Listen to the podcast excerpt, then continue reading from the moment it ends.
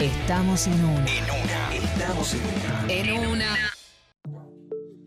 Y bueno, mami, estábamos en el estudio con los Tiger. Traje un code. Se fue toda la mierda. Lo único que te digo es que. Si trae, si trae, si trae, si trae. Y si trae la codeína, ina, ina, ina. Que no te olvides de la lima, lima, lima, lima. Vengo tranqui siempre, ¿viste? Muy tranqui viniste hoy. Facu Lozano, tarde o temprano me vas a tener que explicar de qué va este tema. En algún momento vas a tener que decir de dónde salió esto. Me pinta la apología, amigo. La codeína, acá traje la directo. codeína. En De una. botellita. ¿Cómo estás, Es que no estamos en una acá. Sí, claro. Bueno, yo estoy en una con la code. No, mentira. mentira. Esa Qué ponía re profundo. Claro. No, no, no, no. Estamos acá impecable. Agüita, siempre. Ajá. Vengo de, de dejar a mi niña. Muy eh, bien. Así que siempre Muy acá bien, dispuesto a hablar de hip hop. Muy bien, muy bien. Bueno, un día podemos poner Dylan también y ahí también nos, nos ahondamos en, en sus, Eh, en ¿Sabes sus paseos tóxicos. Esto te iba a decir. ¿Sabes que Dylan es recontra. Tipo, es casi Abstemio. straight edge. Straight edge. ¿En serio? Eh, Mirá. Para quien no tiene idea, estoy, o sea, es alguien que no suele consumir eh, sustancias psicoactivas. Ok. Eh, ¿Cómo es soy una señora? ¿Cómo es el, el Ah, término? el término. La verdad que honestamente dije algo que- de lo que desconozco, pero en su momento, sobre todo en nuestras épocas, Sí. más noventas, había como una comunidad de seres relacionados al mundo del hardcore, más que nada, que eran los straight, eh, que era gente que tenía ahí una visión negativa sobre todo lo que te alterara la percepción. Eh, eh, Gente sobria, básicamente. Claro. sobre- gente Sí. sobria, pero gente que además se enojaba cuando uno no lo era, lo cual... Ah, claro. Ah, era como vamos a juntarnos a no tomar. Claro, claro. Exactamente, había una cosa así de suframos juntos esto Sí. eh, bien He fuerte. vivido unas escenas hermosísimas de eh, mi cuerpo necesita cafeína, decía un, un jovenzuelo de, de fines de los 90, y otro decía, no, basta de meterte eso en el cuerpo. ¿De qué? Cafeína, un café. ¿Me vas a discutir un café? Esto lo viví posta en un minimercado en una estación de servicio. Sí, sí, sí. Lo noche, mismo, sí. la gente que se eh, que le duele la cabeza y decís, ¿no te querés tomar un paracetamol? No. No, no, eso está loco. Me voy a meter en el cuerpo un paracetamol. Dale, no te hace nada. Y después van y se compran un Macombo. Sí. De una. Sí, sí, sí. en una también. Bueno, no sé, nos fuimos de tema, Sí, amigo, pero Porque en realidad nos trajiste un aniversario interesante hoy. muy interesante. Mm. Muy interesante. eh, la semana pasada, para ser más precisos, el jueves se cumplieron literalmente 10 años de lo que es eh, la competencia más importante de freestyle de toda la historia. Eh, es re loco decir eso y Hmm. no ser exagerado. Claro. Yo, particularmente, usted que me, ya me ha escuchado Mm. varias veces hablar sobre esto, Sí. sabe que exagero un poco porque también me apasiona, me, Y sí, como que me desvivo, ¿viste? está me bien, gusta. Pero me encanta eso. Pero justo en este caso, Mm. no es una exageración.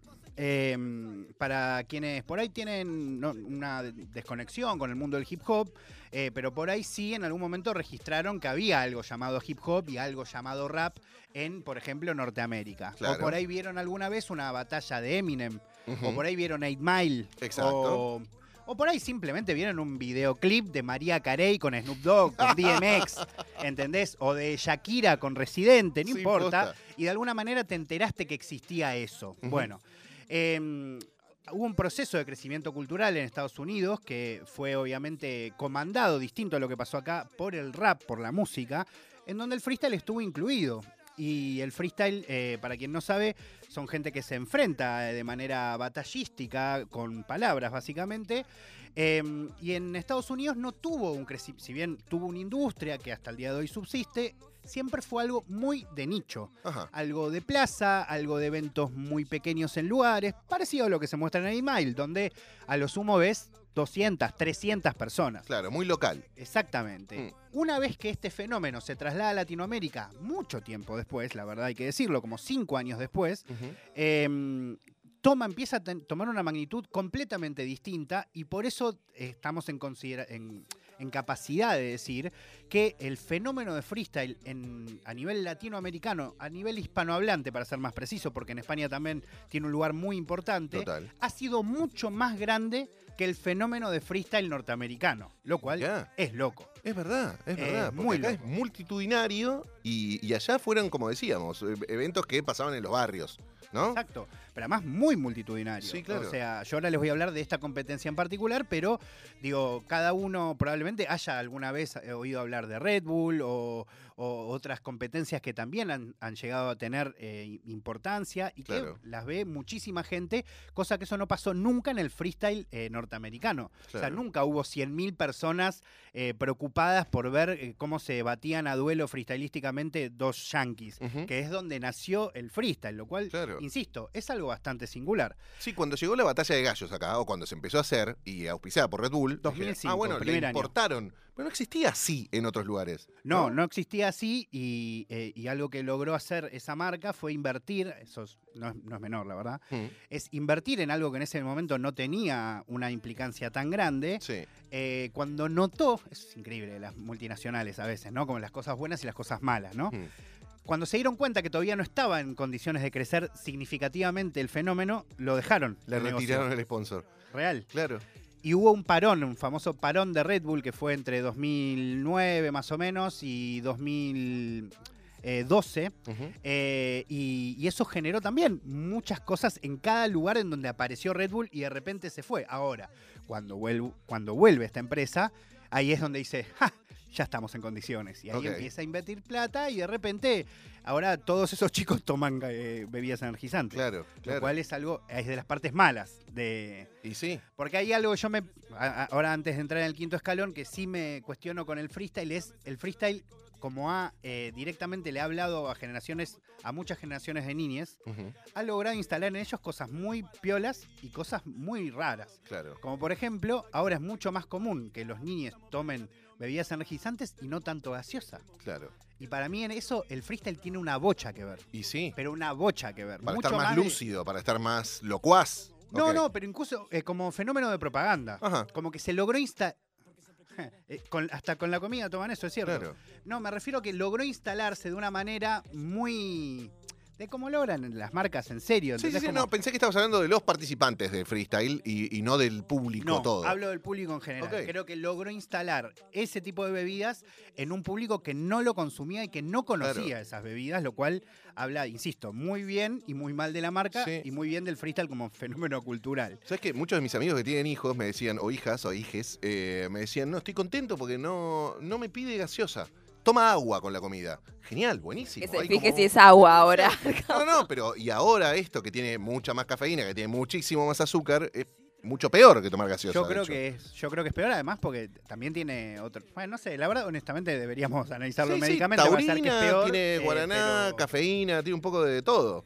Pero sí en uno- es uno de los fenómenos que más me llama la atención, ¿no? Cómo ha logrado esa marca eh, instalar un consumo, no solo una marca. Claro. Instaló un consumo que no teníamos. Bueno, eso otro hábito. hace exactamente. Mm. Bueno, yendo al quinto escalón, Sí. eh, nuestra historia del freestyle un poco tiene las siguientes características. En un momento empezaron a aparecer algunas eh, eh, escenas eh, muy también pequeñitas en algunas plazas, sobre todo del Gran Buenos Aires, zona sur, zona oeste, que empezaron a hacer algunas competencias que básicamente hacía que los freestylers que no eran ni de zona oeste ni de zona sur tengan que trasladarse un montón para poder competir en, en esos lugares. ¿sí? Claro. Eso hacía que de repente niños de niñas de 12, 13, 14 años tengan que de repente decirle a la mamá, mirá, yo vivo en, San Telmo, pero me quiero ir a una competencia a Hurlingham y voy a volver a las 4 de la mañana. Bueno, eso fue haciendo muy complejo para algunos competidores sin empezar a practicar y a divertirse con el mundo del freestyle. Y así es que Alejo, hoy conocido como ICA, Ujú. en el 2012 precisamente decide fundar en el quinto, en el Parque Rivadavia, esta competencia que no el primer día, pero ya a partir del segundo o tercer eh, fecha, se, se empieza a llamar el quinto escalón, ni más ni menos, porque se hacía abajito de los cinco escalones que están justo en la calle Doblas, eh, ahí donde está una de las tantas entradas del Parque Rivadavia. Claro. En un momento había cinco escalones, hoy hay como una esplanada, como una especie de, de rampa, ¿no? Para discapacitados. Claro, porque lo, lo refaccionaron el parque en muchos Claro. lados y la verdad que sacaron esa entradita como era. Exacto. Ahora tiene una subida como, claro, para bicicleta o silla de ruedas. Para el que no conoce, el Parque de Rivadavia está en Caballito, está como Claro. el centro neurálgico de la ciudad de Buenos Aires también. Eh, exactamente, que fue fue una de las razones eh, por las que decidieron hacerlo ahí. Por un lado, porque Alejo Icial es, es un parque que tenía cerca donde él ya hacía eh, hip hop y practicaba baile y, y rap en general, pero sobre todo porque tenía la posibilidad de llegar rápido del sur, rápido del oeste, o más allá de rápido, fácil, ¿no? Claro. Como era, tenía cerca muchos bondis y un montón de trenes. Claro. Eh, ahora, la verdad es que yo primero pensé, ¿cómo abordo hoy la columna? ¿Qué, qué les traigo? Pedacitos de, de freestyle.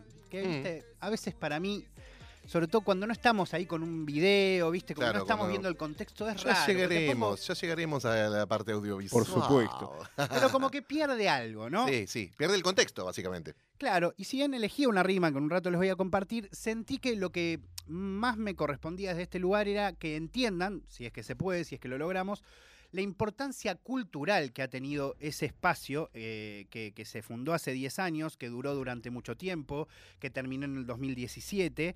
Porque más allá de toda la gente que estuvo ahí involucrada haciendo freestyle, dio lugar a un montón de estrellas que hoy algunos saben que vienen del quinto escalón, Hmm. otros no tienen ni la menor idea, pero literalmente han movido eh, por completo la, la- la estructura de, de nuestro, de cómo se generaba la cultura, de cómo se distribuye la cultura. Lograron instalar una industria del hip hop que en nuestro país no existía. Total. Y todo fue a partir del quinto escalón. Em, traje una canción para ponerles, eh, solo para que escuchemos un poquito, que es esa canción que eh, Duki saca. Les voy a poner un poco más de contexto. eh, en un momento empieza a ser cada vez más viral el quinto escalón, pasa de que vayan 40 personas a 500. Ujú. Algo que empieza a ser el quinto escalón, que hoy es recontra normal, que es una batalla, se hace, se graba y se sube a internet. Claro. Bueno, en ese momento no era tan común Ajá. y mucho menos no era común subirlas en el momento.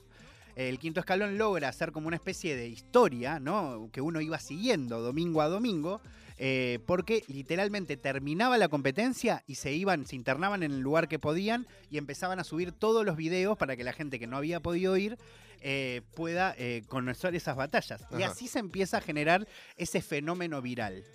En ese contexto, cuando de repente ese freestyle y esa competencia empieza a llegar a más países, empiezan a aparecer gente que reacciona a ese contenido en España, en México, en, Estados Unidos. En ese contexto, justo como si lo hubiese planeado, pero no lo planeó, un señor llamado Duki gana una competencia y la- el premio de esa competencia era grabar una canción. Ok.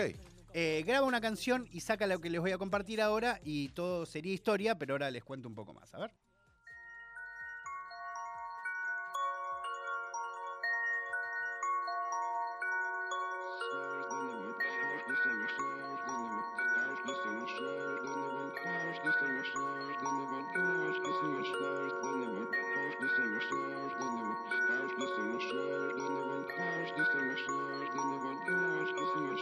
Yo no estoy trap, no vendo drugs. Yo no estoy trap, no nací en Detroit. Hago mix de lina con mezcla de alcohol. El que habla de la trampa, en la trampa cayó.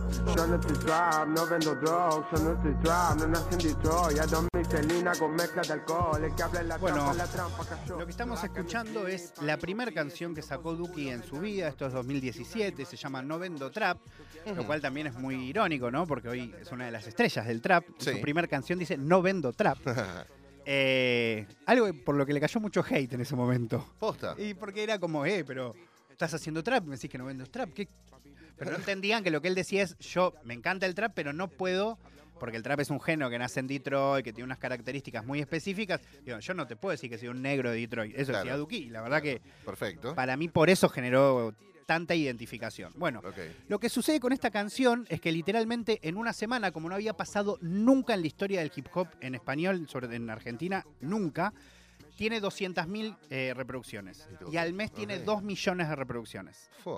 Eh, hoy son como números, Sí, ¿no? que Como- se hace en un día. Visa Rap te hace 50 palos en dos días. sí. Exactamente. Bueno, pero en ese momento, como digo, ninguna canción de la historia del rap en Argentina había tenido eh, esa importancia. Mm. Y a partir de ahí empieza otra cosa, porque de repente ya crecía mucho el freestyle, pero los pibes empiezan a registrar que eso podían utilizarlo como una plataforma de difusión, básicamente. Y muchos empiezan a ir también por eso, no solo para tener prestigio y ganar eh, alguna competencia, sino Mm. literalmente para que tengan más seguidores y poder hacer música.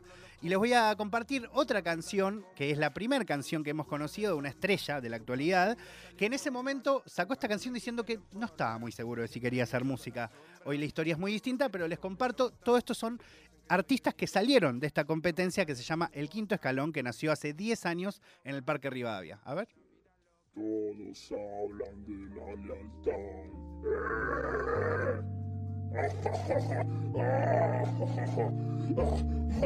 Desde tres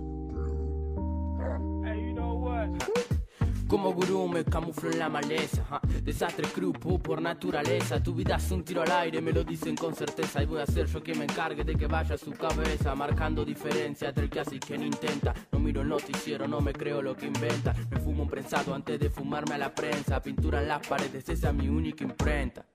Y decir que ni pinto Esto es Abacanado, una canción que, que todavía está en, en internet, que no sé si lo pondrá muy contento a vos, pero bueno, esta es un poco la manera que yo encontré de, de- de representarles la importancia de, de esa competencia, más allá Claro. de si conocemos de freestyle, si nos gusta el freestyle, si nos gusta lo que se hace en una competencia de freestyle, para entender eso, como un montón de chicos y chicas de- debatiendo cosas en una plaza, eh, utilizando la palabra además como una herramienta, han generado eh, modificaciones que hasta el día de hoy no sabemos hasta dónde van a, a- a- a llegar, por eso también tarde o temprano, ¿no? Porque no sabemos, Mm. o sea, tarde o temprano sucedió que el hip hop tenga, tenga esta importancia, pero no sabemos hasta dónde va a llegar. Es que tomado así, Facu, eh, no hay discusión, que es importantísimo para la cultura de los pibes, que se empiezan a expresar quizá en una... en- en un género musical que a los más grandes le cuesta escuchar y de eso se trata, como nos pasó a nosotros con la generación que le mostramos a nuestros padres, che, escucha esta música, Mm, eso no es música. ¿Por qué pibe". los Beatles? No, no me Claro. gustan. ¿Qué son esos? Y lo claro. mismo, lo mismo pasó con nuestros padres y sus padres, lo mismo sigue atravesando la cultura que trata de encriptar un código para que los padres no consuman eso que nosotros estamos hablando. Sí, es interesante igual cuando cualquier persona logra superar esos prejuicios, más allá de la edad que tengas, porque para mí eso no, no necesariamente acompaña la edad, pero sí, en, Sí. en- en buena es parte algo sí. generacional, sí. Eh, cuando hay personas que logran superar ese prejuicio, lo que se encuentran es muy loco. claro. Porque, por ejemplo, mm, hay una batalla histórica de Sony, un competidor eh, argentino, eh, en donde los beatmakers, porque había en su momento no, no había DJs pasando música, música, sino que eran beatboxers, gente que hacía sonidos con la boca. Ajá. Después, con el tiempo, apareció el escenario y también los DJs. Y hay un Que momento también que- es otro re talento ese. Mal. Es increíble. Mal. Bueno, puedo creer lo que de te voy a dónde contar. salen esos Vos sonidos. sobre todo vas a flashear. Hay una es histórica esta batalla en donde van dos beatboxers Ujú. y hacen una mezcla de ritmo con una melodía, pero no eligen cualquier melodía, sino que hacen Stand By Me, histórico, Ok. ¿entendés? Sí. Y la persona a la que le hacen la base es justamente una persona que canta muy bien onda gospel, R&B, Ok. y empieza a hacer como, usando la base de Stand By Me, Sí. un freestyle, que es una locura. Hermoso. ¿Entendés? Como pam, pam, pam, pam, pam, pam, pam. Y lo empieza, Claro. ¿entendés? Como vos decís, no, ¿entendés? Es Stand By Me y es freestyle. ¡Wow! Hermoso, hermoso. Esas cosas. Y de repente cuando alguien que le gusta mucho la música, pero por ahí no comulga con eso, dice, eh, no, pero esto está... Claro, pasando". pero ¿qué están haciendo? Claro, ¿no? Y como es una magia interesante. Sí, por Em, supuesto. traje como último extracto, ahora sí, un momento de, de freestyle, Ajá. uno de los momentos más eh, emblemáticos de la última etapa del quinto escalón, para que entendamos de nuevo medio línea temporal. Arrancan en esos cinco escalones de lo que hablábamos recién. Sí, perdón, loco, ¿puedo preguntar Sí, algo? Jonathan, sí, perdón. eh, Por- sí, sí, sabés sí. que tenemos tribuna abierta Sí, este sí, año. sí, sí. Ok. La verdad que está hablando demasiado. Decí, Jonathan. Soy tan del palo, loco, de, de lo que estaba hablando. ¿A vos te gustan más los Stones y demás? los Stones, ¿Qué edad pero- tenés vos, Jonathan? Perdón, ¿te puedo preguntar? 30. Ah, Ah, es más joven que yo, bien. pensé que eras más chico, perdón. Ah, pensé. Pareces más pibe, sí, sí, más sí. pibe, porque Sí. el flequillo, todo eso me hace más Puede pibe, ser, la sí. onda. Escucha, yo no soy muy el palo, pero bueno, estaba escuchando la historia, re loco, re atractiva. Y quería saber, porque está cerrando ahora, y, quería saber cuándo entra Guido Casca con los ocho escalones. No, boludo. no, no tiene nada que ver, no, es otra cosa eso, Jonathan, Ah, Hubiese sido bueno para que, eh, para Es que los pibes de tengan premios. Claro, No, no, no, bueno. No, no, no, esto es un afuera, evento que se perdón, hacía en el. Parque Rivadavia y lo- no, no, nada que ver. Bueno, ahora te explicamos bien, Johnny, después. Hubiese Perdón. sido bueno igual, la verdad. sí. O Disculpa. incluso un quinto escalón conducido por Guido Casca. Ya, yo estoy, ¿eh? Casca, Yo estoy. haciendo freestyle. O sea, Guido por Casca lo amo. favor. No, Claro. conduciendo. Pero conduciéndolo, Me vuelvo loco, me vuelvo loco. del misionero, ponele, que esté él diciendo, estuvo mm, Bien, pero no tan bien. Pelufo, el No sé. pelufo, el freestyle, por favor. Buena idea entonces, boludo. Es Sí, un está bien, ideón, está bien. es un ideón. Eh, bueno, pero como les decía, pasa de ser una competencia en cinco escalones al lado de una ventana de unos vecinos que los odiaron durante muchísimo tiempo, porque Claro. literalmente les rapeaban al lado. Y sí, hay un montón de edificios ahí. Eh, no, no, pero además hay un- una planta baja que le rapeaban al lado. Muy loco, porque hay de un montón de edificios que dan al parque, Claro, el balcón claro. y la ventana del living. Sí, total. Exactamente. Están pegados. Bueno, eh, pasa ahí, había 40 personas, con el tiempo se mueve de ahí otra parte del parque, empieza a haber 100, 200, de ahí se van a lo que se conoce como el anfiteatro del Parque Rivadavia, Ajá. ahí comienza a haber mil, dos mil personas, Claro. y ahí se, in- eh, se in- o sea, se suma el gobierno de la ciudad y los ayuda a armar una situación con un escenario, con buena seguridad, eh, todo muy interesante porque incluso ellos les eh, un poco negocian la idea de que pongan todo pero que no aparezca ninguna bandera ni del gobierno de la ciudad ni de nada para que se Perfecto. Siga entendiendo que era un, e- un evento de los pibes. Muy bien. Ese- ¿y, sí. por qué cortan en 2017? Cortan en 2017 porque sus dos representantes, tanto Alejo como Mufasa, que eran los fundadores, Hmm. eh, empezaban a ver muy distinto la, la escena. Eh, Mufasa eh, empezaba a notar que ya cada vez se involucraba más gente queriendo hacer dinero con la situación y él quería de alguna manera adaptarse a eso y, y lograr sacarle provecho y Alejo eh, sentía que, que no, que eso había surgido de otra manera, que no había que mm, de alguna manera contaminarlo y que él quería hacer ese dinero a través de la música. Eh, y por eso deciden como no dejarlo en manos de nadie y dar por finalizado el quinto escalón. De todas maneras, hacen una fecha final en el Estadio Malvinas de Arge- Argentinas, lo llenan por completo. Oh, Eh, gana de toque, que es además un histórico de, de otro momento de las batallas, pero fue muy, muy loco.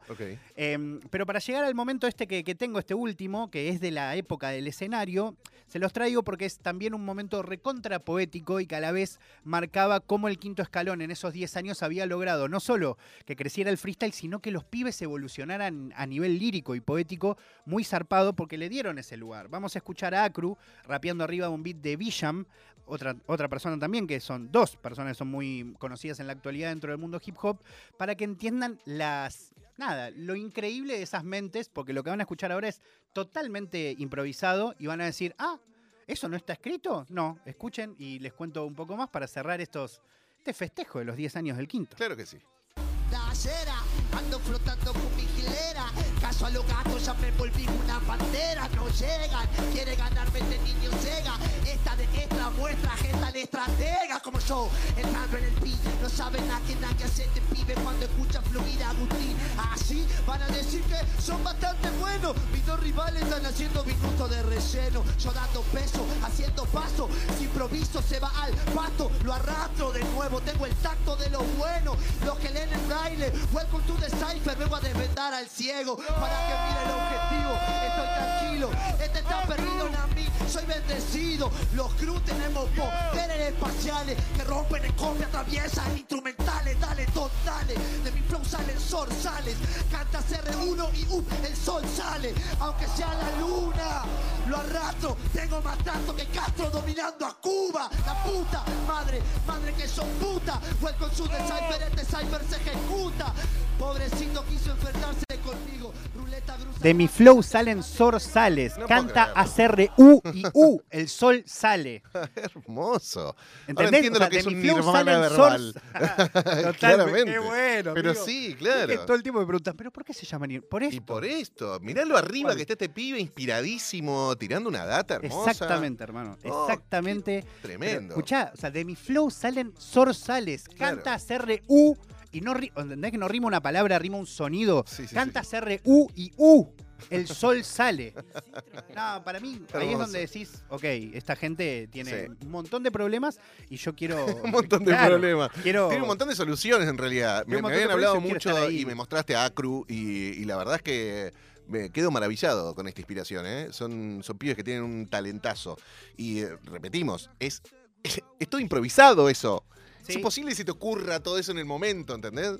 Una locura. Es imposible y a la vez no, eh, y el quinto Mm. escalón claramente dio el lugar para que crecieran estas personas, a la vez no pidiéndoles absolutamente nada. Claro. No es que hay un Alejo o un Isidad diciéndole, eh, hoy toda la fama que tenés es por mí, viste que hay mucho de eso. Mm. Bueno, cero.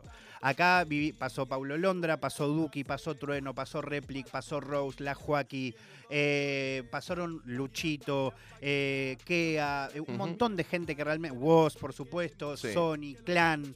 Y podría seguir así por un montón de tiempo, personas que vamos a ir escuchando a lo largo de nuestra historia y que todas surgieron de ahí. Sí, y que la mayoría eh, sigue haciendo colaboraciones, sigue haciendo fits, se siguen juntando. Lo ves a Duki y a Woz juntos y decís, mirá, Woz. Uno lo que tiene la fantasía de, bueno, ya está, cada uno toma su camino, los egos, la- el crecimiento en la industria musical y demás, pero se mantienen muy a tierra y siguen diciendo cosas también para los pibes. Totalmente. De hecho, hay uno de los chicos que se llama Clan, que hoy se dedica un poco más al freestyle que a la música, pero que está preparando un disco que va a salir este año, se llama El extraño mundo de Clan. Y en ese disco va a haber como una juntada bastante épica del quinto escalón de un montón de freestylers que, que- que hoy, eso, son estrellas o un poco son íconos de la escena eh, que surgieron de ahí y van a estar en una canción, no, todavía no sabemos cómo es, pero van a estar. Bueno, en modo profe de historia, vino hoy el rapólogo, se llama Faculosano, escúchenlo los viernes 21 horas, ¿verdad? 21 horas. Aquí en Nacional Rock eh, y hoy celebramos los 10 años hermosísimos del quinto escalón. Gracias, Facu querido. Por favor.